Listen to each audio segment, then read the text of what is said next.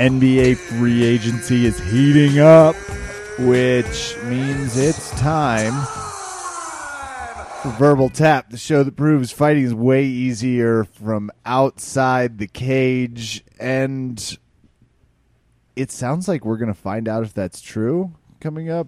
Raf, have you heard anything about this? How are you doing this evening?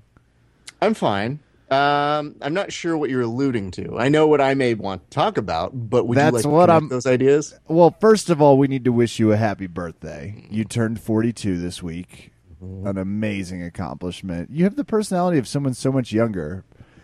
And as part of that birthday offering, you were given some information, which I'm I not happy about. I was keeping Why that. were you not happy about it? Because I'm I'm intrigued to know why you wouldn't be happy about this information I got. Well, I think the audience and everyone that's ever joined the Verbal Tap show is going to understand exactly why when we tell them, "I am coming to visit." Mm-hmm. That was part of the your lovely wife arranged for a birthday gift for me to come to L.A. so you and I can do podcast jujitsu things. Which people should check out. Raf's south southern. I was going to say southwest, but it's more like a southern jujitsu California tour. mm-hmm. It's a good business for when you decide to retire. Uh, Which If is, you don't wanna guess, take the, 26, uh, 27 years from 42. It's anyway. I'm coming, and I would have preferred that information be kept a secret until, say, I arrived. So that was your your goal on this one. Yeah, so uh, bring on the surprise, right? Let's wait until it's really face to face. That's a surprise. I enjoy this uh, opening segment more than most because I let you get off far too many jokes at my expense without giving you your fair due. But that's fine. Yes, I did turn a year older, which is 34 years young for those of you counting.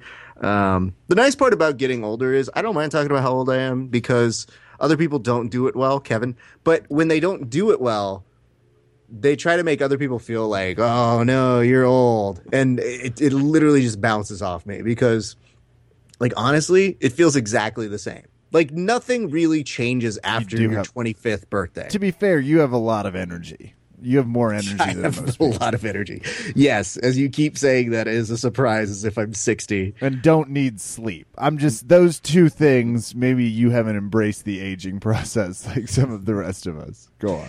And I've also looked the exact same for over 10 years. I'm timeless. I You're understand like these things. 14. I would Yeah. actually like to see your ID from when Oh, you're like you getting your love it. learner's permit. It's like, uh, did you take this yesterday? When was this taken? Actually, before I had to replace my uh, my driver's license, people were thoroughly entertained because it still had a picture of me pre-beard, and every time people saw it, it you could see the hope and the dreams in that young child's eyes. And you look at me, and I would just be like, "Just give me a fucking beer. Don't waste my fucking time." Okay, so here's what happened. So um, the wife was doing a whole series of really awesome things for my birthday, which I, I truly appreciate. And you know we went we got a massage and then i was able to kind of uh, allow uh, the injuries that people were putting on me uh, to kind of recuperate for a little bit. So i was feeling good and she was like yeah do you want to go grab lunch now we can do all you can eat sushi Quick You question can go for you. train yes go ahead Do you work while you get a massage? I know most people will like put their phone down and everything. Do you tweet while you're getting one? they or- yell at me so much every time I go there. Like they know my type of person. They go, "Oh, leave your phone right there," No and I go, phones. And I'm always looking at them like, listen, I get what this is, but up until the moment you start this massage, I'm going to be doing work. And they're like, no, relax, feel the energy. And I'm like, what the fuck is the energy? There's no. I think we've answered my question. Anyway. Yeah, we're good. Yeah, all right. So uh, we do the massage, but then the lady, and this was very nice of her, she was like, you know, you can go train tonight. I just didn't know if you'd want to do that. And I started thinking, I was like, that's so rad. I do want to go train because Kevin was asking me how many open mats I had scheduled for my birthday. But here's the problem if you eat all you can eat in sushi, you do not want to go train. Like, I'm going to get my money's worth at an all you can eat sushi buffet, and it's delicious. But after having some, you know, baked Alaskan, I'm not going to be in the best mood to go and have someone go knee on belly on me. Yeah, so that, that third spicy tuna will sort of remind you. It's like I like a little spice with my sushi. Yeah. Are so my wife had been doing this thing where she's like, "Are you talking to Kevin today?" And I was like, "No, not really." And she goes, "Okay." And she see me get my phone. She's like, "Have you talked to Kevin?" I was like, "No, he's an idiot. I don't like literally. no, I, I don't want to talk to him." And then uh, at a certain point, as we're eating dinner, she's like, "Okay, good." And she goes, "Oh, are you are you talking?" I was like, "Oh, he said something stupid like, how's your birthday?" and whatever.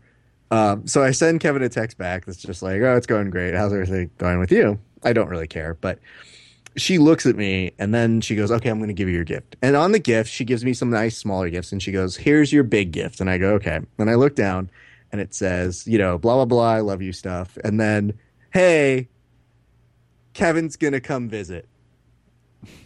And I was like, "That's such a nice. Wait, is there a receipt to this?" Is that? Can I exchange this? Because I have a friend in Illinois that I've really been thinking about. So after maybe about five minutes of a conversation that, if you really boil it down, comes to Kevin, Can't refund it. really? Yeah. And here's where I start to Again, all of verbal taps on your side here. They're like, there's a lot of cool people you could have brought down for a few days. homeless guy down the street. He's okay. I He's better know. I have a coke dealer that's a ton of fun. It's not what you think. could have brought me Kevin's weed dealer. Um, Ballpark so- dispensary. and obviously we're joking, but you know I was excited because I thought, oh, cool, it's a chance to see Kevin. I don't get to see him a ton. Um, and then I started thinking two things, which is less about my birthday and more about business. So I was thinking, I was like, well, what do we have to do? And she's like, what are you doing? And I was like, oh, I'm starting to schedule out what I'm going to do to Kevin.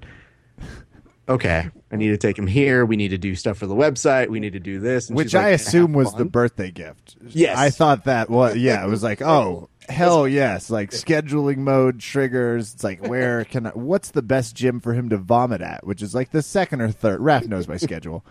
It's like the second or third gym we hit. That'll be, that'll be the But I always say the same thing about Kevin coming here. Is I always say I'm a workaholic, and Kev is, um, well, you're not. you know, I strike a balance between You- I don't know not that you strike a working balance. and being lazy. I strike a nice balance in there. No, I think you find one of those very easily more than the other. it was not working and being lazy. I'm a balance in there. So I I'm- always tell Kevin before far we start any trip, is I always say, "Tell me how much is too much because I'll keep you working till you fall asleep." Um, anyway, so I'm excited, but then after you know, I was joking with Kelly and I was joking with Kevin. I was like, "Oh, cool!" And he, you know, Kevin's really excited, so it was really nice, and I really appreciate them uh, conspiring together to do this because it is a special thing. Like I said, I don't see Kevin a ton, and whenever we do this podcast, it's fun. But there is a moment that it's not as fun when you don't get to be in the same room with the person because, uh, you know, whenever we do stuff in person, it always is like it just feels supernatural and it's super like we've been doing this for a million years. Um, but there was one moment where I just stopped and I looked at her and I go, "How long has this been going on? Like, how long have you guys been planning this?" And she goes, "Oh, like three weeks or so, or four weeks." And I was like, "Kevin's been lifting." this We don't- is where hold on for people that don't know Raph life's always a puzzle the things are always drifting around his head waiting to be put together so he and i have been actively talking about our training regimens so i didn't know you were finding out saturday i didn't know i i, I assumed you know it's her gift i assumed she would tell you I mm-hmm. obviously wasn't going to step on it because silence is my friend, and this is where we get to like, I'd say, how many things click through your head once you were like, wait, he's known, or was it? Well, because I thought I was like, Kevin's had a three week head start, and he's coming to murder me. So let's review. He's lifting. He's doing some yoga.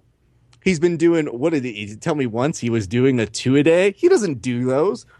And then it all like came together, and I just stopped, and I was like, "How long have you known Kev?" So the next day, Kev very nonchalantly was like, "How did you feel? How was the birthday?" I was like, "That's so great. I'm so happy you're coming." Hey, quick, quick question: How much have you been training to do this? You've had three weeks to know bit. before I did. Yeah. You have been actively getting ready to roll against me without my knowledge.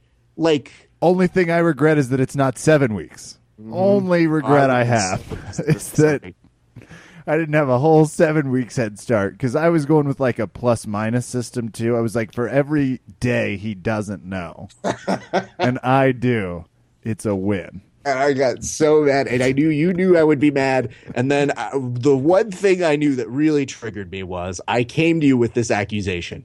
And what was your response when I said, Kevin, have you been training this whole time? Ah, just a few days. It wasn't even that. It wasn't even you lollygagging around the question. It was a very, you've been training in preparation to roll against me. And your answer was a very simple yes. And at which point I said, you motherfucker.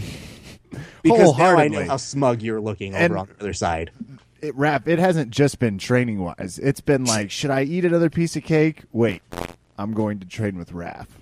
nope like it's been every Oh, part that's fine. of my It's Fourth of. July, Kevin. You've got to celebrate America. You've got to eat cheeseburgers. Yeah. You know, I'll tell you this today. I actually had a hot dog, and the whole time I was like, "Fuck you, Kevin.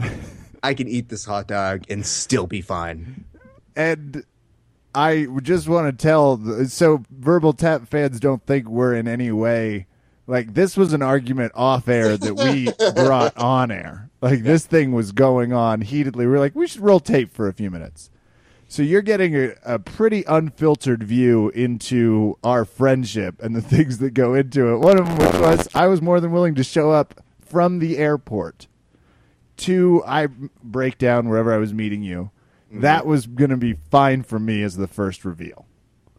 Not another word needed to be said. And you know what? I would have been pissed, but I actually, I will let you know this right now. I accept those challenges all the time. So I would have literally dropped everything. I would have been pissed. I would have been like, all right, well, then that's what we're doing. That's well, it.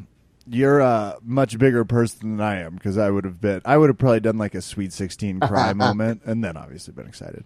Mm-hmm. So we're gonna talk to Valerie Worthington, and I'm stoked. I'm so glad that this is the intro to Val, who has Yeah. a very great interview with us. It's just us bickering like old people. Yeah, Uh, she's gonna be like, "Thanks, guys. That was the real hot stuff I needed." Rolling into the the books. That's um, you know, it's that's what happens when you talk to us. Really, absolutely. You All kind of sign on. Well, let's go to that interview because that's way more important than anything uh, Kevin has to surprise us with.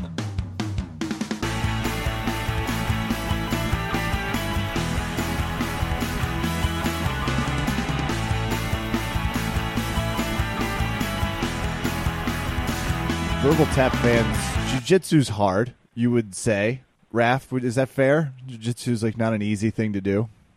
What a great blanket statement. Yes, Thank I would you. say it is difficult. I Uh, don't know that anybody's aware of that. Writing a book has to be up there with harder. I think Yes. it's in the conversation in the sense of like putting down an entire group of thoughts. We have someone that's great at both on the show. Valerie Worthington, you wrote Training Wheels. That's why we're going to be chatting with you. But you've you're a busy jujitsu person. You've been training since 1998. How are you doing? First of all, I'm fine, thanks. I'm really happy to be on the show. And uh, man, when you say when you say it like that, it seems like I've been training for almost 20 years. it from uh so Raph and I are both relatively new school, meaning we started after 2000, I guess. Um, but even from 10 years ago to start in 1998, how do you start in 98? Was there like two people that knew about it? Like how does that trigger? It was actually a um I got bored. So I was in graduate school in Michigan and I had always been active as a kid and then when I got to graduate school I was pretty inefficient at being in graduate school so I was studying basically all the time. And then when my second year kicked around I decided that I couldn't live with that kind of imbalance in my life anymore so I thought I'll do I'll I'll uh put myself through a physical challenge and I decided to train for and run a marathon. And I ran a couple of marathons and I really enjoyed the preparation and the um and how I felt when I accomplished the goal. But then it turned out that I wasn't so interested in running anymore. So after that, having We've become very there, right, uh, by the way. yeah. It's like, you know, So- running's boring. Have you noticed? Yeah. Well, my terrible joke that I that I have no problem trotting out at any at any opportunity is that these days I only run when chased. Yeah, so I uh it, it uh you know and so that means I don't really have to run very much. Um but I was I had become kind of addicted to the high of um, of challenging myself physically, and I thought, you know, martial artists they spend they spend their lifetimes trying to improve at at their at what they do at their passion. And so I started out doing Muay Thai at a place that was in the town I was going to graduate school in. So, you know, for for a little while I kicked and punched and I got kicked and punched and then um you know threw an elbow and a knee every now and then. But on the next mat over there was this crazy class going on and it was full of people doing things that I later found out were called hip escapes and mm-hmm. jujitsu sit ups and judo rolls and all kinds of craziness. And I thought to myself, those people look insane and I need to be doing what they're doing. So I I didn't know what a Grace what a Gracie was. My first instructor back in '98 was a blue belt, um, and I remember thinking to myself, "Wow, you know, maybe someday I'll get a blue belt." And I just had no idea what a what um a life this is going to open up for me and uh and it took took sort of you know some it didn't take actually very much time for me to become completely uh, enamored of it, and uh, and then I kind of left Muay Thai in the dust too. So sorry, Muay Thai. Yeah. I'm really impressed with you, and it's not you, it's me. Um, you're just but, tough uh, on the head. It was time to move on. You're tough on the head, and you're a little tough on the joints. If we're if we're gonna be honest and tell it exactly. like it is to Muay Thai. Exactly. And you got to give me some credit, Muay Thai, for not just ghosting you. That's did you tell it like you you sent? I guess it's ninety eight, so you can't just shoot it a text. You had to no. sit down at a I local didn't. coffee shop. Well, she had to do it away message uh, on, on her AOL AIM. if we're being honest, I think, I think it was comp. It was CompuServe. oh God. oh, Michigan. and and I actually had to I had to go to Lycos or was it Ask Jeeves to find out how I could, you know, let him down easy, let Muay Thai oh, down. Easy. How do you how do you let Muay Thai down easy? and in 1998, blue belt equals black belt now. I mean, in terms oh, of its, its knownness, like there must have been six people doing jujitsu in the United States in 1998. There were not many, and I'll tell you what. I obviously, I, well, I was in Michigan, which wasn't wasn't ever going to be, or at the time it wasn't a hotbed of jujitsu activity. But um, even like I said, I didn't know any of the broader context of jujitsu. I just knew the people that I trained with who, um, you know, we all wore these sort of droopy gis because we didn't re- really know how to size them and we didn't know how to tie our belts and and so our blue belt instructor, he just looked really together in comparison and he was and he knew good stuff, but I just didn't even have the perspective to understand that he was only a little bit farther along than the rest of us. And um, it wasn't until I moved to Chicago um, some years later that I actually met a black belt and saw that there were people who were actually wearing black belts and that that was a thing. And oh, you can actually do much better at jujitsu than a blue belt. That's going to be so great. And I mean, you're so honest in in your book about the transitions and the thing I've always respected about you is you are one of the very few people that we could look to in the sport and you write very well but it comes from a founded place like you put research in your articles which i think is almost illegal so uh, sometimes when i'm reading it i'm always like is this jiu-jitsu because there's a study involved in here and whoa, my brain's a little like, uh, you know, Kevin and I, the nice part about it is we relate on it because uh, we've done forensics and we've done grad school. So, you know, that part of our brain is always very well taken care of. But we do see that as a missing component within the sport. So it's very nice of you to take up that heed because uh, I can only imagine what an uphill battle it is if you haven't used the word berimbolo within a paragraph and keeping people's interest. but I do love the fact that you and myself and Kevin, we actually share a lot more experiences just based off of what you're writing in the book. Uh, a lot of what you're doing in write is writing about kind of how you started your journey and how you did something that I guess at a time in the book you even kind of compare it to Eat, Pray, Love, where you went on this jujitsu journey. But um, it's a really fascinating thing that you were kind of at a weird place in your life and then you decided the best thing to do was to really just go out and go on this adventure for jiu-jitsu and go to different academies and, and blog about it. So this all takes place in 2006. hmm Okay. 10 years ago. Actually, actually, from the time we're talking, it's 10 years ago tomorrow to the day that I I, uh, that I left I and actually went on my journey. when I was making notes last night, uh, I had sent Kevin a text that was like, "Do you are you aware this is 10 years to the day?" You actually sent me a screenshot of exactly the paragraph you're talking about about the condo um, at like two in the morning. By the way, Raph, just as a heads up. So, yeah, I woke up to that. So we are keenly aware. Happy almost ten year anniversary. Then Thank you. Thank you very much. Yeah, it um it's definitely been a game changer, but I, I, I think in the best way possible. And and to get back to what you were saying about um, my writing, thank you for the kind words. I think the the fact that I tend to cite um, external studies and authors and things that that's definitely a function of um, my college education and my grad school education. It's also a function of the fact that uh, it's really hard to have an original thought. so, so when you have a thought, when you have a thought and you go, "Wow, that's really brilliant," then you kind of have to look around and see who thought it first because it probably wasn't me. Um, but they're just they're the thing that I found also was that um, so many of the the sources that I cited that didn't on their surface have anything to do with Brazilian Jiu Jitsu were actually very consistent with what I was experiencing. Sometimes with what I was experiencing on the mat, sometimes with um, the questions that I was, had started to ask myself about my life um, in the context of doing this crazy martial art. And the other thing that I have tried to do is just be honest. So I know that that uh, there can be a tendency sometimes, um, particularly when it's uh, when people are writing articles about how things should be or what we should do. Mm. Sometimes they're written in the second person. You know, you should do this, you should do that.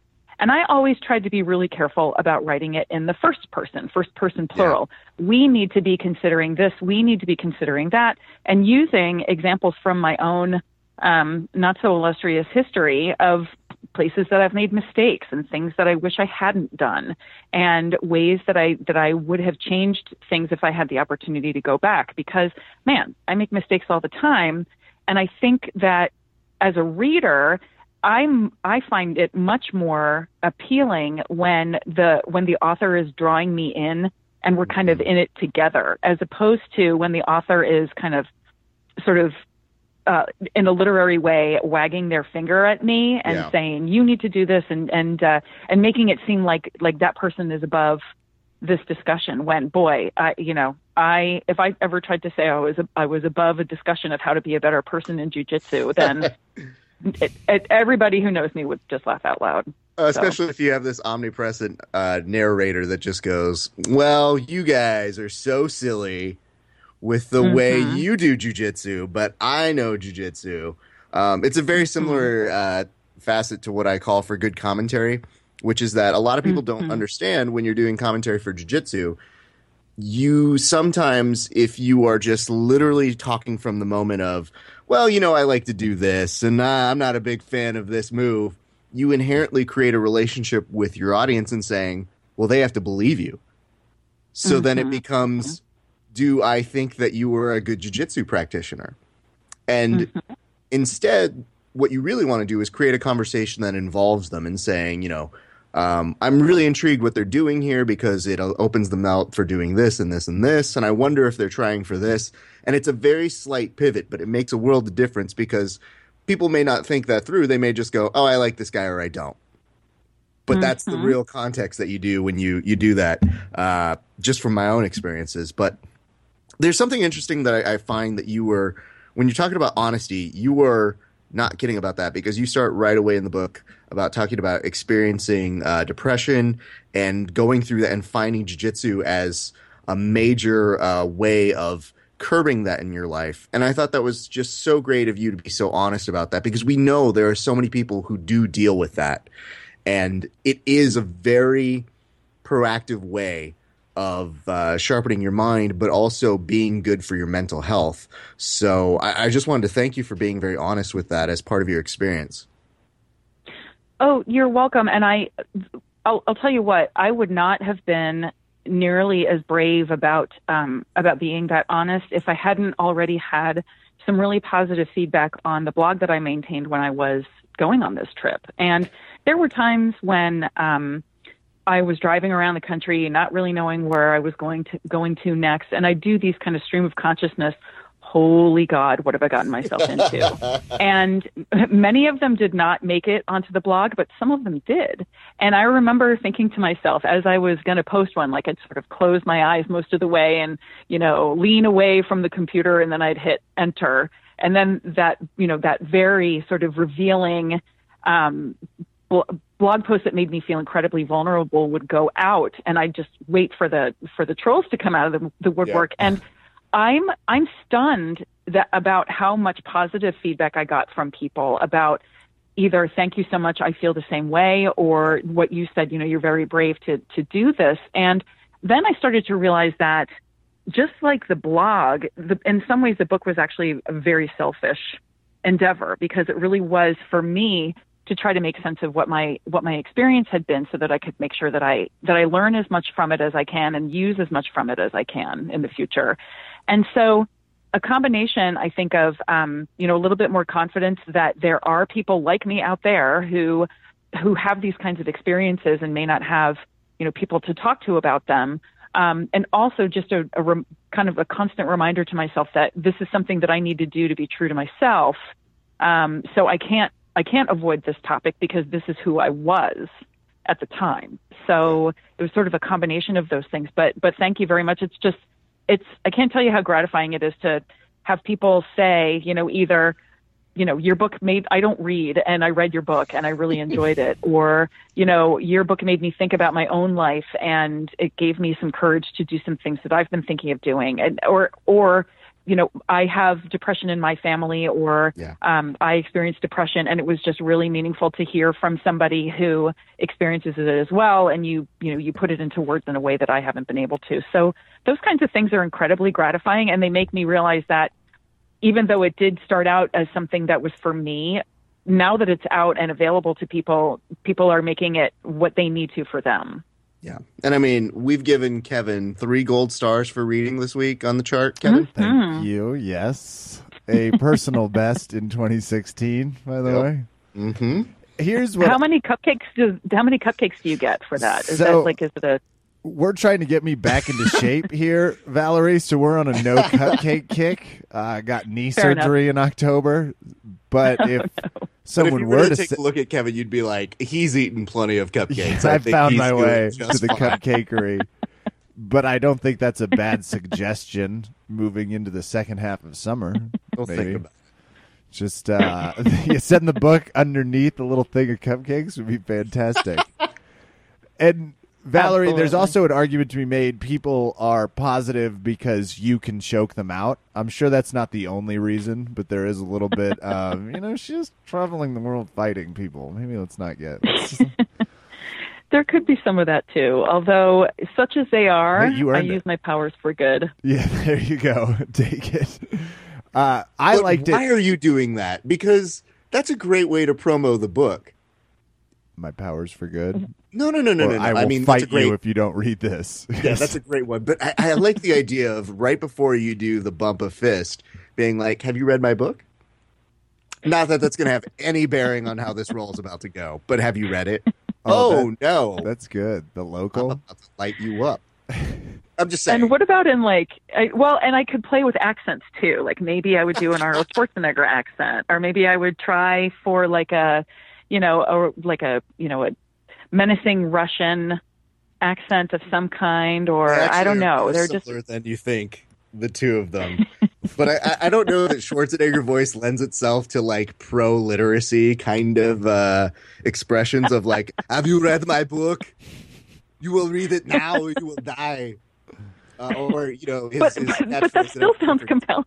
You're gonna see it on Reddit. It's like, have you rolled with Valerie Worthington? She well, does this accent book thing. That... Actually, Val, this is, this is genius. What you need to do before you uh, you do a roll is definitely say the following: "Come with me if you want to read," and see how that goes for you. I'm, Uh, I'll start that Reddit thread. I'm not do. scared. That's I'm awesome. Oh my god. I'll be back with my book. Just a nice So promo of you this. putting a blue belt in a triangle and reading it to them is also a good idea. So, Chapter seven. class with Val. It's going great. I'm learning a lot. But you have to do them in like you know how when you went to the library in second grade they used to have those posters that just said like read. It totally has to be in that vein with a blue belt just really dying and Val being like chapter three. This was a good one. You're gonna like this one. Or, or, or maybe I just superimpose my face over Rambo's face and it just says read. Uh oh.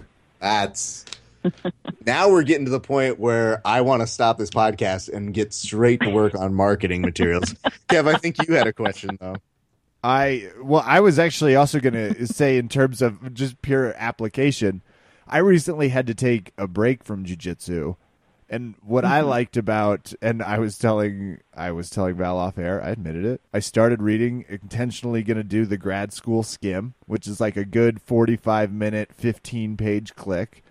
And Then immediately got hooked, and I can't read that fast when I'm hooked. so I was mm-hmm. what I enjoy about it is you're holding up a magnifying glass of jujitsu. You've sort of got this idea that hey, these dark clouds are going to roll in, and you kind of have to uh, worry about it. But everyone goes through the, through it in, in different severities, and you sort of talk about just the idea of jujitsu as a means to heal that. I have found an overwhelming amount of personal healing through jujitsu. You hear that story echoed again.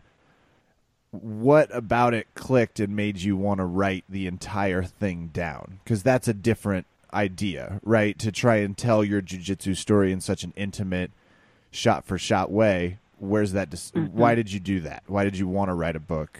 Because you have to want to to finish one. Yeah, sure. I the reason that I structured the re- so I have two answers to your question. The first one is why I wanted to write the book, and the second the second um, answer is why I wanted to write the book in the way I did. So the first question, why I wanted to write the book, I again got a lot of um, a, a lot of Atta girls basically from the um, from the uh, the website, the blog posts that I was posting, and I also got some interesting feedback from people who know far more than I do about writing. These, you know, we're talking some published authors. Some I I um, kind of floated it to a couple of uh, literary agencies and had an agent for a while, and um, so when I didn't believe myself that there was a story, people whose opinions I respect far more than my own did. And so I kind of used that to um, bootstrap me into thinking, you know, maybe there is a, a there there. Maybe there is something that I have to share. And the more I talked about it and the more I um, kind of brainstormed about it, particularly with people, the more everybody that I talked to said, oh, yeah, you definitely, this is a great story. This is a great um, uh, kind of, you know, adventure tale. So you should definitely do it that way, or you should definitely do it and I the the stars sort of aligned to give me the time and the space to do it, and so I thought that I just kind of needed to proceed. And the reason I wanted to write the book the way I did, and what I mean by that is kind of warts and all, and also this idea that um, you know you can live happily ever after for about like two weeks a month, and then life sort of comes back into play and it um and and then you have new headaches and new challenges to deal with is because be, precisely because of books like Eat Pray Love which were and Eat Pray Love I thought was you know a beautiful story. Um it was uh you know inspiring and it ended on a really high note. And that's great if you're at that high note place in your own life but if you're at a place where you're not at the high note then in my case, it makes me feel even worse because I think to myself, you know, I work hard at creating the kind of life I want. I've made some major changes in my life and I and I really do feel like I'm trying to to self-actualize. But man, sometimes I still feel crappy. Sometimes I still feel depressed. Sometimes I still feel sad. And a book like Eat Pray Love, there was no room for that once once the journey had ended or once um once sort of enlightenment had been had been uh, attained. And in my experience, it's far more uh, accurate to say that there are moments of enlightenment and maybe, like I said, even a couple weeks of feeling pretty good. And then something will happen to bring you back down to earth or, or that you have to deal with. And so it was really important to me, again, because this was the truth of my experience, but also because I suspected that maybe there were other people out there who felt the same way that you know you can make the grand gesture and maybe it'll fix things for a while but then life is going to creep back in and you're still going to have to pay your rent and you're still going to have to argue with your spouse and you're still going to have to you know think about the future. And and there needs to be room for those kinds of mundane things in any sort of happily ever after because because they they just exist whether we want them to or not. So that's that's kind of the the reason that I that I felt like I needed to portray my experience of jujitsu as a series of positives of of of highs and lows mm-hmm. because that's exactly what it's been for me. And you, you kind of said it life creeps in i think people always have this idea it's like mm-hmm. well if you start training and things are good what well then i'm there right and then all mm-hmm. of a mm-hmm. sudden you need surgery or you hurt something just tripping or you have to move or a school problem, mm-hmm. right? Like that stuff isn't always within your control. And mm-hmm. you kind of just stare at your coffee and it's like I need to get out of bed and go. Yeah. And Val, I have to be very honest with you. There's a discussion of how when you're in it in the book, you sometimes you want to you crave that feeling that want to be continuously uh, training and always be in it. And sometimes you you get kind of like a tunnel vision to it all, where mm. it brings you happiness, and you know that this comes here and that that's going to bring you happiness. And I think it's a wonderful discussion to it because it is what I feel so many of us are chasing is that when we go there, it's really unlike any other experience. And you, the people who go and they get it, they get it. But the people who don't are just like, you guys are all insane. Mm-hmm. And so you often have to look at them and go, You're right, we are crazy, but like become one of us and you would understand. And I just I, I think yep. the thing I always tell people for jujitsu is that I just hope that other people, if it's not jujitsu, have something like jujitsu that fulfills that purpose for them in their lives because those highs that you experience from it do tend to lend themselves back into your personal life, back into uh, mm-hmm. positive features that I, I really think make a bigger difference. But that's not to say that when you're doing it, you don't experience those lows or those real challenging, gritty things. You know, it's kind of like that that shirt says, "If jujitsu was easy, it'd be called sambo." So, you know, those sort of things. If you want to make the Sambo listenership that we have here very angry, not my joke. But Angrier. Anyway. Let's face it, they're never they're never not somewhat angry. Even as they throw you, they're super pissed. But Val, you know, so you mentioned that as a as a concept, and I thought that was so fascinating. Um, one thing that I was eager to ask you was what was it like revisiting this? Because as we mentioned, you know, this took place a while ago and you're now able to really look back at it with some perspective. And even you are able to call yourself out on a number of things but how was that process of revisiting all of these these academy visits? Because some of them you know there there's particularly one case where you mentioned that you were in a car and you were crying and you were happy to talk to your parents but it was because you had such a a very unusual i hope um, bad experience at a gym that wasn't even happening to you, but that you witnessed to one of the students at a gym. So mm. it, it's that kind of a thing that makes me wonder. You know, you you feel that way one day when it's happening, but then when you revisit it, how does that process work for you? It's really challenging. It was it was very emotional for me. So um, I one one of the jokes that that my friends will make about um, about the book is that I read a lot about all the crying I did because because boy, I am a crier. I don't I may not necessarily do it in public. I really do try to kind of wait until I'm in private, but uh I do cry a lot and I and that's how I kind of process emotion and um it's cathartic for me and all these things. And so there were lots of places where it was bittersweet for me to revisit both because um I think at the time that I was traveling I wasn't equipped enough to truly appreciate what it was that I had had been able to create for myself, the experiences that I was able to have. Um, and so reliving them, I thought to myself, oh man, you know, if I I would have done this differently, I would have done that differently.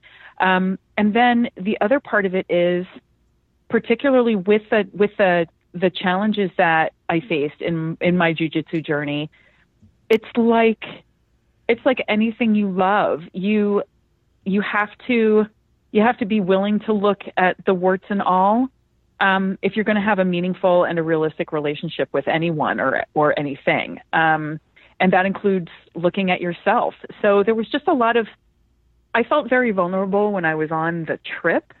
And then I felt very vulnerable again when I was writing about the trip because I was trying to be again as honest as possible about um, this this martial art that I love very much, but that I know other people love.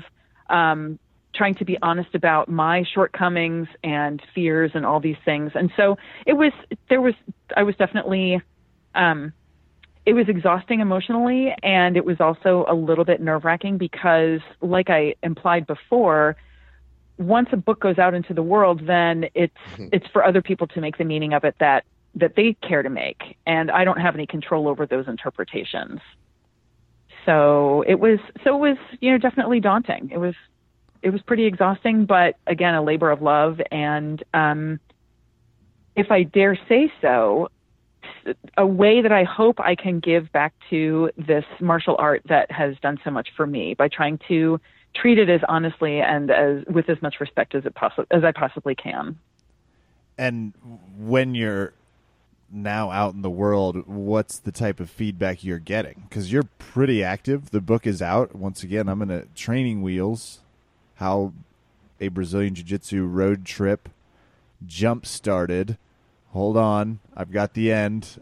Mm-hmm. I keep getting the tag. Uh, my search for a fulfilling life, which is already a title that took me about six minutes to read. Raph, no, what's the feedback you're well, getting? Because yeah. it's got to be hard once it's out. Because now the art is in the world, right? The paintings on the wall, and yep. people yep. are taking their own interpretations on it, and people are digesting it. And your story is now mm-hmm. becoming a part of theirs, which is probably it's a weird feeling. And don't forget, there are some people who have different names who very well could have read their different names and going, "This sounds just like." Wait a minute, is this me? yes. So a couple things. I I've been again surprised that the people who've reached out to me have pretty much uniformly been positive. That's not to say that there aren't people who read the book and don't like it, but for whatever reason they haven't either they haven't been able to find me or they haven't bothered finding me to let me know. So nice. I'm I'm not under the illusion that you know everybody loves the book, but I do. I have found that the people who reach out to me are reaching out to say thank you. You've articulated something that I experience. Um, I, you know, I kept nodding when I was reading um, your descriptions because I thought, oh my gosh, I totally relate to that. I experienced that too. And um, even people who don't train indicated that they could they could relate to the experience of being um, of feeling unsure, feeling vulnerable, not knowing what their next step should be, um, you know, ha- having questions about how to live the best life they could possibly live. With the um, with the people that I named, I actually um, reached out to as many of them as I could to let them know and to kind of give them a heads up. And it wasn't a permission thing because it was, you know, truly my um, recollection of what had happened. Um, but to the extent possible, I reached out to people and let them know that I was writing this book. And what was interesting about that was almost to a person, they all were incredibly supportive. And they all said, you know what? I was wondering when you were going to write this book. it really needed to come out. So I was I was afraid of their reactions, but I feel like I did the best I could to kind of let them know um, that it was coming, that I tried to represent them and their their role in my development as a martial art as accurately and respectfully as I could, and uh, you know, and so that hasn't there hasn't been much, if any, backlash there. And like I said, I'm not expecting that everybody thinks that that they sound great or that I'm the bee's knees, but but anybody who is um, sort of on the negative end of the opinion spectrum hasn't really reached out. So, and I'm I'm not inviting you to necessarily. this is not a, this is not a call to arms. But uh, but I, I mean that being said, of course, it's painful to get the the more negative feedback, but it's also incredibly educative. So, you know. But if anyone is I'll just- calling her the bee's knees, we're going to need you to identify yourself for bringing back such Absolutely. a cool term that has not been getting. Well, absolutely. I, you know, I, uh, I'm, I, I like to think that I have the mentality of a 12 year old at times, but sometimes I have the vocabulary of, of like a 90 year old dowager. So, a dowager too. I'm gonna have to look that one up after the podcast. Let's remember this is an MMA podcast here, Val. Okay, I have your customer reviews in front of me on Amazon. So the people Oh, are speaking. Are you glued to these? Do you want to hear these? Do you read them already? Are they cut I read and- them. I I've read them, and I, it's funny because I basically lied to the to some of the people that I had asked to um, write reviews because what I said was I'm not going to read them. but then I did say, and of course I read them all. But then I said uh, I did say, you know, I'm not going to hold against anyone a negative review or uh, you know um, all that all that I had really wanted was honest reviews. So I um, I was kind of dishonest in that I did read the reviews, but again, I wouldn't hold it against anyone who decided that they wanted to give me a negative review. So Well, that it- I w- that promise I will keep to. in Amazon speak, it's one to five stars. I guess you'd say Mm-hmm. one would be on the negative side.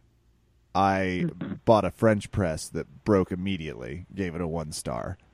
One So- star, yeah. absolutely. Let's start with your one star reviews. Um, what a novel way to introduce the bit, Kevin. Good job. well, there are none. Okay. So I feel pretty confident I'll get through them quickly. I do good. want to talk about the top customer review, which is a five star from David Jacobs, who is well known in the community and someone I accidentally hunked at and screamed, Get the fuck out of the way, because I thought he was my teammate in the jujitsu parking lot. Turns out, no, it was this black belt coming from a local school to train with us for the night, and it was Dave Jacobs. It was like, that's the dumbest thing I've done in a very long time. Uh, fortunately, So, he didn't hear I'm- me. I'm I'm fortunate to be very good friends with Dave Jacobs, which is something that I should in, should mention, both because um, because uh, uh, he did the review and he he mentioned this in his review that he's also mentioned in the acknowledgments because he is a very dear friend. But since I know that, since I know Dave, I can almost guarantee that he probably deserved whatever you dished out at him. I was also going to say, I've looked the man in the eye. He doesn't give a five star review for funsies. He only does it because he cares. and if you're ever He curious, doesn't do anything for funsies. no, he, he's very he's just chiseled from stone and sort. I mean, his nickname, the Pretty Rock, right? He's this. His nickname is The Rock, yes. What does And he is- weigh? he's chiseled from stone. What does he weigh? What does he weigh? 104 pounds. I'm- I'm gonna guess about a about a buck fifty, but I'm gonna guess that like maybe twenty of that is his ears she that because he's got he's got some some big big uh, uh, cauliflower going on. Those are the words, Val. I just I've already publicly done my insult towards Dave Jacobs, uh, but he's insanely good, and he will show you that the Yeah. uh, size part of this doesn't matter. But the other five star reviews, I'm just going to throw a few at you. I truly enjoyed reading this book. Full disclosure, I do not train BJJ, and the title is "You do not have to train BJJ to love this book." Another five star review. That was from eight days ago. Uh, comments like a very real and honest journey, but these are all nice ones. So let's go back to the two stars. Again, there are none, Raph. I'm fresh out of two star Good job, Kevin, reviews. Yes. This is not. We need people to get a little bitchy here. Where's the No, internet when you need Kevin. them? Everyone's No. just like, this you, book wa- is great. you want me to cry in public? a Jesus, Kevin. A fun What smart a, what a BJJ. call to action here. You know, Well the worth your time. You're just not being bitchy enough right now, and I really need you to up it. You Reddit I- people, if you could venture Hey, your kids. way over. Hey kids, I just got my hair done, so I need you to poop on it. Yeah, it's. Well, I mean, a two star review is hardly defecating on one's new hairdo, but I guess I see the. You get other comments like great fast read about Brazilian Jiu Jitsu and more, which is kind of a subtle brag that they're also a fast reader, but I appreciate their five stars. Mm-hmm. Uh, we've got another one that's just a must read for BJJ aficionados. So we have more people Ooh. using those highbrow terms. More than three syllables, Kevin. Mhm. We have an understanding, Raph. At least half the people that listen to this podcast get hit in the head a lot. Maybe we should be nice with the more than three syllabic words. Mm-hmm. So I've got no bad reviews. How does that feel? This is a positive side. You're getting hit with some uh, tremendous positivity, which is almost harder to deal with. This is it is great. I mean, it's it's wonderful. It, it's it's very gratifying, and yeah, it's uh it's also weird because Yeah. I, I I actually didn't share this with you, but I'm kind of sitting in the corner, rocking back and forth Oh no. in kind of a soothing manner, holding my knees. So it just no, it's a very it's man. Um, anything that you do, anything that you put up there, whether it's a piece of whether it's a piece of writing or whether it's um, competing, whether it's teaching a class. I mean, and I'm I'm just talking about jujitsu here, but it could be anything. It it's it's easy to say, oh, this isn't me. I've separated myself from my competition performance. I've separated myself from my my writing, and that's easy to say. I think it's the thing that I tell myself so that I can actually do it.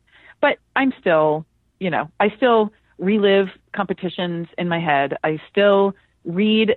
I try not to read what I've written in the past because I will edit for grammar, and typos, and things like that. So it's it's fantastic, and I feel really fortunate. And it's also it's almost like I can't make one false move because then I'll be my my biggest critic. I understand that. I I am somebody who, when I look at my old clips, I'll sit there and go.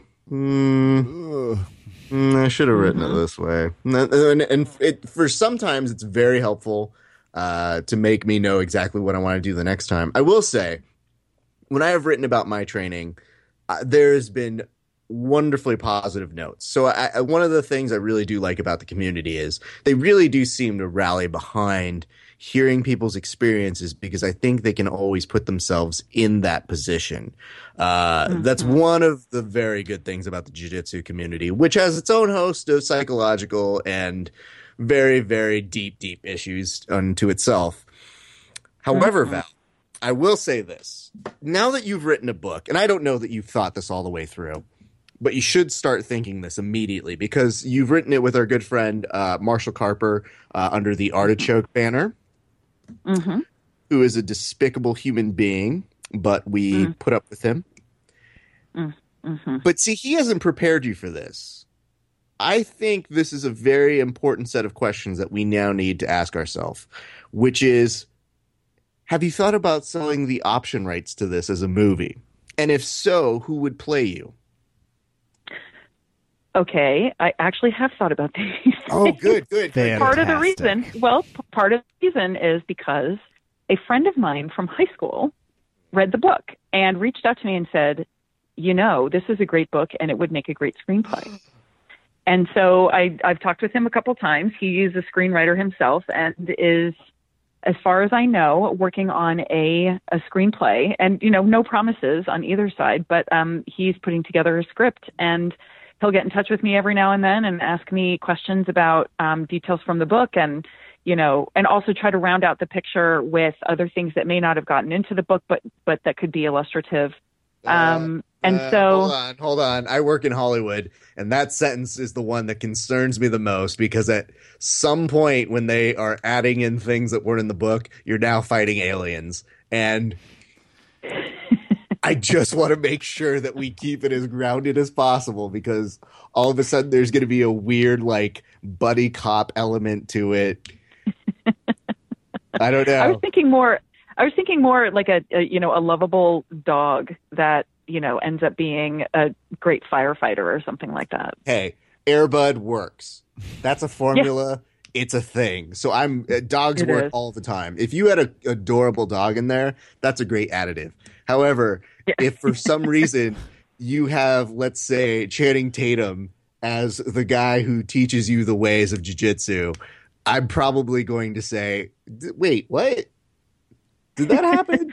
I don't think that's right. There's Fair a LeBron enough. James cameo at an Arby's just outside of Ohio. Because at some point Fair I'm going to sit there and I'm going to think about it and be like, is this Val's book or is it Thelma and Louise? I I'm don't remember. confused. I don't remember this many explosions. I, it's okay. I'm writing down. I'm writing down all of these quote unquote suggestions because, man, you got to leave it open for a sequel. yeah, that's true. But that was my next Right? question is, so you, now that you've been talking about, okay, but we'll, we'll get to the sequel in a second. But have you thought about Yep. who you want to play you though? Yes, I have actually, and I'll I'll say her name and then I'll tell you why. The person that I've thought of is Mindy Kaling, and Mindy Kaling is an is a comedian who is about I want to say about the age I was when I when I went on my trip. She has she I think she's incredibly funny. She also has more confidence than I did. Um and I would love for I would love for that to come across in some ways. Let, let me rephrase that. I did I did brave crazy things, at least that were brave and crazy for me, and I was scared about them, but I did them anyway. And that's the impression that I get about the characters that Mindy Kaling plays is that she has misgivings and doubts and she goes on and does things anyway. And um, I think she plays that very well. Another thing is that she happens to be an alumna from my alma mater. She went to um, Dartmouth College, I think, about 10 years later than I did. But, uh, you know, as soon as I learned that about her, I was like, oh, she should. She should play me. but, but there, so so she was she was kind of the first person who came to mind. Um, and other people have talked about people who look like me, um, or that I look like, um, which is, of course, um, flattering to me. But uh, in terms of personality, she just seems to she seems to kind of be the way I felt I was back then. You know, just making everything into a joke and being scared of things, but still actually being pretty competent and doing what she wanted to do.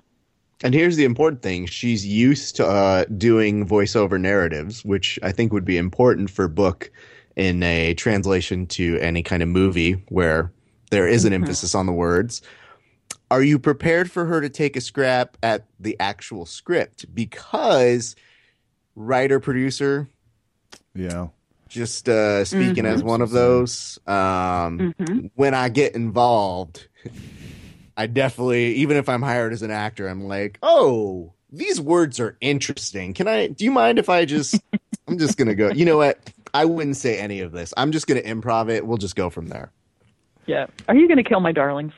No, I I understand. I and and that would be that would actually be pretty amazing if I could be, it, particularly if I could sort of observe and see what what all that entails because that that's all. I, I don't know anything about that. Interestingly, a lot of people from my alma mater have ended up in you know pretty prominent positions in Hollywood and in show business. Um, but I I don't know anything about it, so it would be kind of fun to, you know, like just lean lean over her shoulder and breathe loudly out my mouth and and and poke her every now and then and say, "What does that mean? What are you what are you doing there? There's what are you also, doing there?" And then like sneeze without you know hold like without covering my face and stuff like that. That would be great. There's a great way to go the other way. And in doing the project, she wants to learn jujitsu from you. So you Absolutely. bring on a new student, and then we can look at more than just Ashton Kutcher every time someone's like, "Oh, he could beat a purple belt." Real. Uh, not that I don't. Obviously, I know he's training. Internet, I know. I saw the Mm-hmm. Yep. I saw the many, but this is He your could take chance. on uh, Conor McGregor. Don't forget that, Kevin. I, how could I forget something like that? And I, But the other thing about Mindy is that she could also she could train and she could bust out with the hilarious tweets all the time. Ashton Kutcher is very funny, but Mindy Kaling not just crazy. man. he's okay. we have different constitutions of what really funny, funny really is not. maybe, but you are also wonderfully polite. I would say Ashton Kutcher is um, quirky and has a great social media following. Mm, But Mindy is funny. Yeah, real, real funny. Good save. Good Yes. save. And I have a suggestion for the kicker title for the sequel: God. Training Mm-hmm. Wheels Off Roadin'. Nope. Yup. No. Yeah, that's gonna, so dumb. Kevin. that's the second one. You, It's we- better than what I was thinking of, which is training ing wheels. Oh, I think mine's going to do better in Middle America. I But will tell you this right now. Somewhere out there, Marshall Carper is just banging his head against a wall. it's not going to happen. Did they add explosions ten minutes ago? yeah, he's probably. he's When were they on a boat This is not working in the middle of nowhere? How did that happen? and Val, you're busy. We've got to somewhat pivot. We've now done a good amount of time. Uh, we haven't even geeked out about some of your uh, deep half game or anything like that. But we want to hear about groundswell grappling as well. And before we do, I just want to say something real quick. In the time that we've been talking with her, and she doesn't know that I know this, she has released an article while we've been doing this. So uh, I believe it's for inverted gear. Uh, it's the, I did write something for inverted gear. Jesus. It had just came out like as we're talking, and We're I'm trying like, to do an interview here, Val. Are Now you maybe isn't the time. Right? You're literally talking to us, and you're like, "Oh, well, Write I'll an publish article. this now. No big deal." Boop boop boop. No, no. I I sent this. I sent. So let me back up. For for those of your audience who don't know, Nelson Puentes and Hillary Witt are the awesome black belt married couple who are the masterminds behind Inverted Gear. They are my sponsors. They give me stuff um, that I get to wear, and it's awesome stuff. It's great gear, but the best part about it is that Nelson and Hillary are just amazing people. They are people who are doing good in this world and in the jujitsu world, and it just it's it's awesome to be associated with them, and I'm really fortunate to be able to call them friends.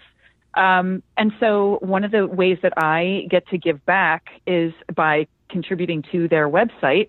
So I wrote a, an article for them that they that passed muster and that they uh, that they I guess published while we were talking.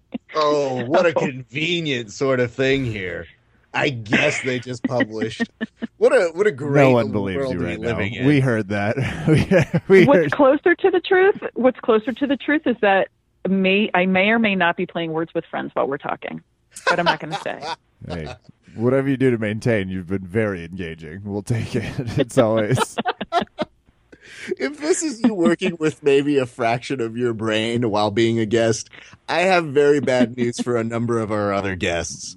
So I'll just put it that way. Uh, yes, if you guys are looking for that article, it's called Easy Rock Your Way to Being a Better Training Partner uh, by Val. It is on the Inverted Gear website. You can check it under their blog section. It's actually really cool. Um, I, if I were being very honest, I was able to read it while also doing excellent communication skills myself. I was So- going to say, you seem to know a lot about the article. Am I the only one uh, able to multitask over here? How do you Yes. just read and talk? I've always thought about that when uh, Wow, Kevin. see people with the teleprompter. It's always like, ah, I think I did just extemp it. Love it. Kevin's but props definitely- to you But- two um, for the excellent. I'll stay tuned in for the rest of America. Groundswell grappling. Yeah, so Groundswell Grappling Concepts is a business that I run with my business partners Emily Kwok and Hannette Staack, and you may have heard of them before because they're both world champions. Um, Hannette multiple times over, and Emily is the first female black belt to come out of Canada. So, in addition to being incredibly accomplished, they are also delightful people that I get to call business partners and friends. And we um, we run events. We do many things, but one of the main things that we do, sort of our um, our uh, st- uh, our kind of lifeblood, is we run events. Um, they originally were only for women camps where women could come together from all over the country and even the world if they were so inclined um, to train with a critical number of women. There, when we started the camps, this was back in 2009 um, there just weren't very many women training. And there are more and more each year, which is fantastic. But for the women who were coming to our camps, they frequently were the only woman at their academy. And so the opportunity to look at a mat that was covered with women and have your choice of, do I roll with this black belt woman or that that female brown belt or you know look there's someone who is a blue belt like me and we're about the same size and we're both women and that those kinds of experiences were very rare for a lot of people who were coming up in the in what is it the aughts so um so we started doing these events and they were very popular. And what we realized was that the message that we had about um, about you know being personally responsible for your training, we call it owning your training, um, about being articulate about what it is that you want out of jujitsu and how you can make a contribution to jujitsu. These are messages that are important for women, but we we sort of started to hear clamoring from men for the opportunity to participate, and so we now do co-ed events as well. And our next co-ed event is actually the weekend after um, the Fourth of July in Chicago. So it'll go June or July uh, 8th through 10th, Friday through Sunday, um, at Hannette Staack's um, Academy Brazil 021, which she runs with her husband Andre Terencio. So it's just a great opportunity for me to get the chance to chat with lots of people, um, Hannette and Emily for sure, but also the other upper belts and leaders in the community who have um, who have kind of the same mentality we do, which is that if it's properly wielded, then jujitsu really can be a force for good in the world. And so, how do we join forces to make that happen? So, at this particular camp, we're going to have eight black belts in attendance, four men and four women, and that's unprecedented for us. And it's going to be it, it and they're they're not they're black belts who also kind of have the same mentality we do about um, what jujitsu can do and can be. And so we're really excited to have the opportunity to work with those people and to bring um, some lower belts along for the ride and and just kind of get a sense of what it is that people need in their jujitsu communities that they're not getting, how they could help to to um, support their academies in making that happen, and just how to how to focus on the positive and make the positive aspects of jujitsu far, far, far outweigh the negative ones. So that's what we're up to. That's, That's awesome. Mm. Really badass website. That's what I was thinking. As you guys. Thanks. And is this a way to sort of keep your? You seem like someone that's creatively and just jujitsu wise, uh, very driven. Is this fit into the artistic side for you as well? How do you merge them? I feel like there are so in my life, in my life in general, I have a certain amount of energy and a certain amount of time. And for a long time, most of my energy and time was taken up with jujitsu. That's still the case, although I've kind of struck a di- slightly different balance as I as I get older and as my priorities shift. But what I've also realized is that even in just talking about the the time and energy that I have for jujitsu, it used to be all related to my own training. So getting better at jujitsu, competing, you know, resting, making sure that I was eating well so that I could get up and train again the next day. As I moved up through the ranks, and I, I wonder if this happens with um, with a lot of people who just happen to get a brown belt or get a black belt. As I moved up through the ranks, it seemed like I was called upon more and more to um, to take on leadership roles, and that meant teaching. It meant um, even when we didn't think that the first women's camps were going to go anywhere, we had we had to cap it cap them at 30, so we knew we were onto something. Um, so I've started to think about how I can best um, use my jujitsu time and my jujitsu energy, and it means dividing it among multiple things: my own training, teaching, working with um, Groundswell grappling concepts, and doing my own writing, because these are all ways that I can feel personally fulfilled and like I'm giving something back. So that's kind of how it all fits together for me. And I wouldn't say that there's a perfect proportion on any given day. There could be times when I spend the entire time teaching and then I'm too exhausted to train myself. There could be times when I was planning to go and train, but I'm getting to a particularly kind of um, important point in something that I'm writing and I don't want to lose the thread. So I try to be, I try to keep in mind what these things are, these different aspects of, of my jujitsu attention, um, but I try to be a little bit flexible in how they play themselves out from day to day. That's awesome. That's a very good thing to do. Uh, at my own micro level, I guess it's kind of fun because I'll show up maybe a few minutes late to jiu-jitsu and people will be like, nah, Raph hates warm-ups. And I was like, I need warm-ups more than all of you. Let's be very clear. Right. I was in the exactly. middle of writing something about jiu-jitsu and if I didn't mm-hmm. finish it or if I was podcasting, just know I always want to be here. So I, uh, I on my even micro level do completely understand and get that. Uh, you know, Val, you've been such a, a person that we've wanted to talk to for so long. And I know we wanted to talk about the book, and I know we wanted to talk about a little bit about Groundswell. But one thing I wanted to ask you in particular, because I value your opinion, I think that you are a great journalist, but I always feel like we get the topic of uh, females in jiu-jitsu and females in grappling and it's a podcast for a different day but just on its smallest level what is something that we can be better doing to be more inclusive to that because i, I feel like there's still kind of a wall and i feel that people you know we still have people on forums who just go eh it's not a problem there's no issues we're fine um, I just wanted to ask you because you are a black belt. You've been doing this. You know, you've been doing grappling so long, it's able to vote now. That's how long you've been doing grappling. But for us, we try to be a very inclusive program and very, very um, open in that definition of we think we can do better, but what are things that on a small level we could be doing uh, just a little bit better, you think? Sure. I so this is the way I think about it, and I haven't I haven't written an article about this, but this is kind of on my on my docket. I think I think that jujitsu for women is entering women's jujitsu 2.0, and here's what I mean by that.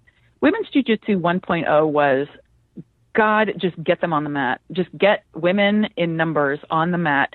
Get them to feel like they have a place on the, at the table that they have a that, that there is a place for them to train and that can be things as simple as making sure that that uh, the female students have an actual designated bathroom so that they don't have to change in a paint closet or um, that there isn't a lot of uh, you know people still use kind of terms that are derogatory that are related to women's plumbing and things like that as you know a negative so eradicate those kinds of things treat women with the, with the same kind of respect that they're treating jujitsu. So treat them as as if they're students, but understand that everybody's got different needs in terms of why they come to train. So understand everybody's motivation for training, not just not just women's. But so jujitsu 1.0 was was that, and I think you know we still have some some work to do there. Um, you know, I've had people not want to train with me for a variety of reasons. It it happens less and less as as that um, my belt level has gone up, but but there were there were lots of men who didn't want to train with me, and I wasn't gonna um, try to force them. But I think that speaks to the the the issue of kind of the overall environment, the overall climate of any academy or of just jujitsu in general. And here, in my mind, is where we get to um, jujitsu 2.0 and Jiu-Jitsu 2.0 for women, in my mind, is the idea of, of making a place for women in positions of leadership. Mm-hmm. So if you, if you are thinking, you know what, I'd really like to have, I, I'm an academy owner, I'd really like to have someone come and do a seminar at my academy. Consider one of the incredibly decorated um, women who who is is an incredible competitor or someone you know is a wonderful teacher and model as a male instructor that it is that is just as effective to learn from a woman as it is from a man. One of the things that I'm really fortunate um, to have is the main academy I train at is Emily um, Emily Kwok's and her business partner Art Keintz's. It's Princeton Brazilian Jiu Jitsu. They are a male female team who run an academy I train there, I teach there sometimes. There's never a question, but that what Emily teaches and what Art teaches are exactly the same in terms of quality. Um, and that's the kind of that's the kind of clientele that they get. And I think that if there is that that the the desire to support women in jujitsu and the desire to have women stay in jujitsu if we go to this 2.0 idea, it's time for that to propagate up into positions of leadership. And sometimes there are women who are teaching women's classes, and sometimes there are women who are teaching kids' classes. But what I'm talking about is look around at all the unbelievably accomplished women, black belts, brown belts, who who you know really put their their mark on our sport, and find them either bring them in for a seminar or I, you know, Skype with them, find out from them what they would do. But in some ways, in some meaningful ways, inc- increase the leadership of women in Brazilian Jiu Jitsu. And I think that's, to me, what I'm calling women's Jiu Jitsu 2.0. And I like that. I, I like that it's uh, a perspective shift because it's not hard to do. And there are plenty of people who I think are, are wonderfully talented. I think that it's interesting because Joe Rogan has this very famous quote of, you know, if you really want to learn jujitsu, find the smallest guy in the gym and learn from them. And I've kind Mm-hmm. of amended that of, well, if you really want to learn jujitsu, don't find just the smallest guy in the gym. Find the smallest girl in the gym because if she's still around, her technique is going to be quite good. And that's why half the time they're some of the best training partners is because they have to go through that, that that strife and they do that and you do find that they don't necessarily have those leadership positions yet. But for me, I feel like it's important to keep that dialogue going because the people who say that it's not a problem or that it's not a thing, I think are grossly overlooking a number of factors. So Mhm. It is it is an important discussion. Like I said, it is it is definitely apt for another full podcast uh, into itself. I know for that for sure. Mhm. But I think it's always good to try and uh, at least get that conversation going. So thank you for a very good answer. I really I think that's a, a, a wonderful way to look at it. Val, Oh, wonderful. Yeah, I yeah, wonderful. you're you're. I was going to say, Raph and I actually, if anything, people can just go take a seminar with Chelsea Bainbridge Donner. You'll you will not be disappointed. She will softly beat the hell out of you in the roll after the class after the seminar. So that's always where do nice. I, where where do I sign? yeah. Where do I sign? uh, just go to L.A. and tell Raph you're coming with a few days' notice. Okay.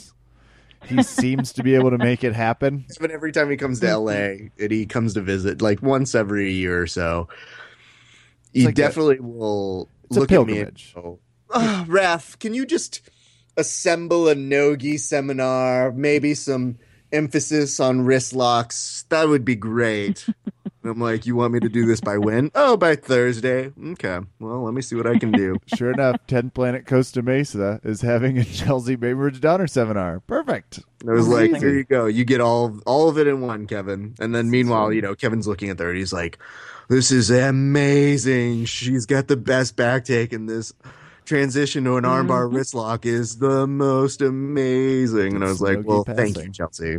Yeah. Then well, I- it really is. If if you're a person who a person who has has misgivings about learning from a woman, then it really is time to think about, you know, am I putting my ego at the door, which is what everybody says we're supposed to do. Yeah. Are you, you know, what is your what makes you think that you can't learn from a woman? And chances are it has to do with, well, you know, no woman's going to tell me what to do. And, you know, that's fine, but then you don't get to say that you are better at putting your ego at the door than anybody else. Just Let's saying. be very clear. Yesterday, uh, over at John's gym at Breakdown Academy, there is a brown belt practitioner, and I'm bigger than her, but I'm the most scared of her because I'm like, she has her shit together, and not only is she aggressive, she's a great training partner. She's better than me, and if I don't take these opportunities to learn, then I'm not doing jujitsu right. Like, Mhm. I don't know. It's it's it's baffling that there are still some weird seedy issues that aren't brought into the light, but that you know exist, and that Mhm. uh, you know at at its most extreme are I think the worst parts of jujitsu, um, a sport that you know yourself, myself, Kevin, all of the people who listen to this podcast, we hope, just have a true passion for. So hopefully we can uh, enact change in in the, in the smallest of ways that have a larger impact. But Kev, did Yeah. you have something? I do. So obviously, we would love to talk to you for the next two days, but we have to return our guests back into their lives or the wild, whichever whichever you think about. So let's do one final. The book is Training Wheels: How a Brazilian mm-hmm. Jiu-Jitsu Road Trip Jumpstarted My Search for a Fulfilling Life. The author is Valerie Worthington. Val, why should people read this book? If I'm listening right now, why should I go buy this book? because I am willing to bet that the things that I write about in the book are things that people have thought about in their own lives in some form or fashion. They may not be related to jujitsu per se, but everybody has had questions about taking this path or that path, um, even if it's difficult. And um, I like to think that I share my own experiences with with making those choices with a little bit of humor and a lot of honesty and um, and hopefully some compassion for for other people. It's awesome. Can I write a blurb that you can't possibly publish? Yes. Okay. It's really fucking good. There you go. Raph Esparza, verbal tap. June. Maybe if you replace the Thank you. UCK with some different. Like, Eh, uh, I'm not. I'm not censoring myself. Not on my own podcast. How Kevin. dare I? I meant in the Get out of review. here. This is- uh, Val, thanks so much for swinging by and talking to us about the book, Training Wheels, Verbal Tap. Go get it. Black Belt, writer, Valerie Worthington, thank you so much for being on the podcast. Thank you guys. You're welcome. And I really, really appreciate the opportunity to talk with you and to talk with you uh, in a, like a jokey way. Basically, this is the way I talk to everyone. So all the jokes and attempted jokes, it's just, it was delightful. Thank you so much.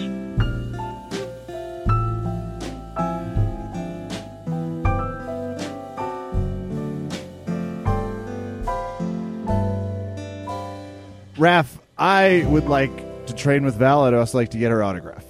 Absolutely. So sh- people should go buy the book. She's amazing. I, Wait, wait, hold on. We're waiting on word to find out if she's going to release another article by the time this podcast is done. She's uh, just did a little short, thirty-two page short memoir just for some friends while we were chatting with her. But For funsies. yeah, that's what happens when you're an intellectual. You can multitask, or so I'm told. Raph, that's how it works.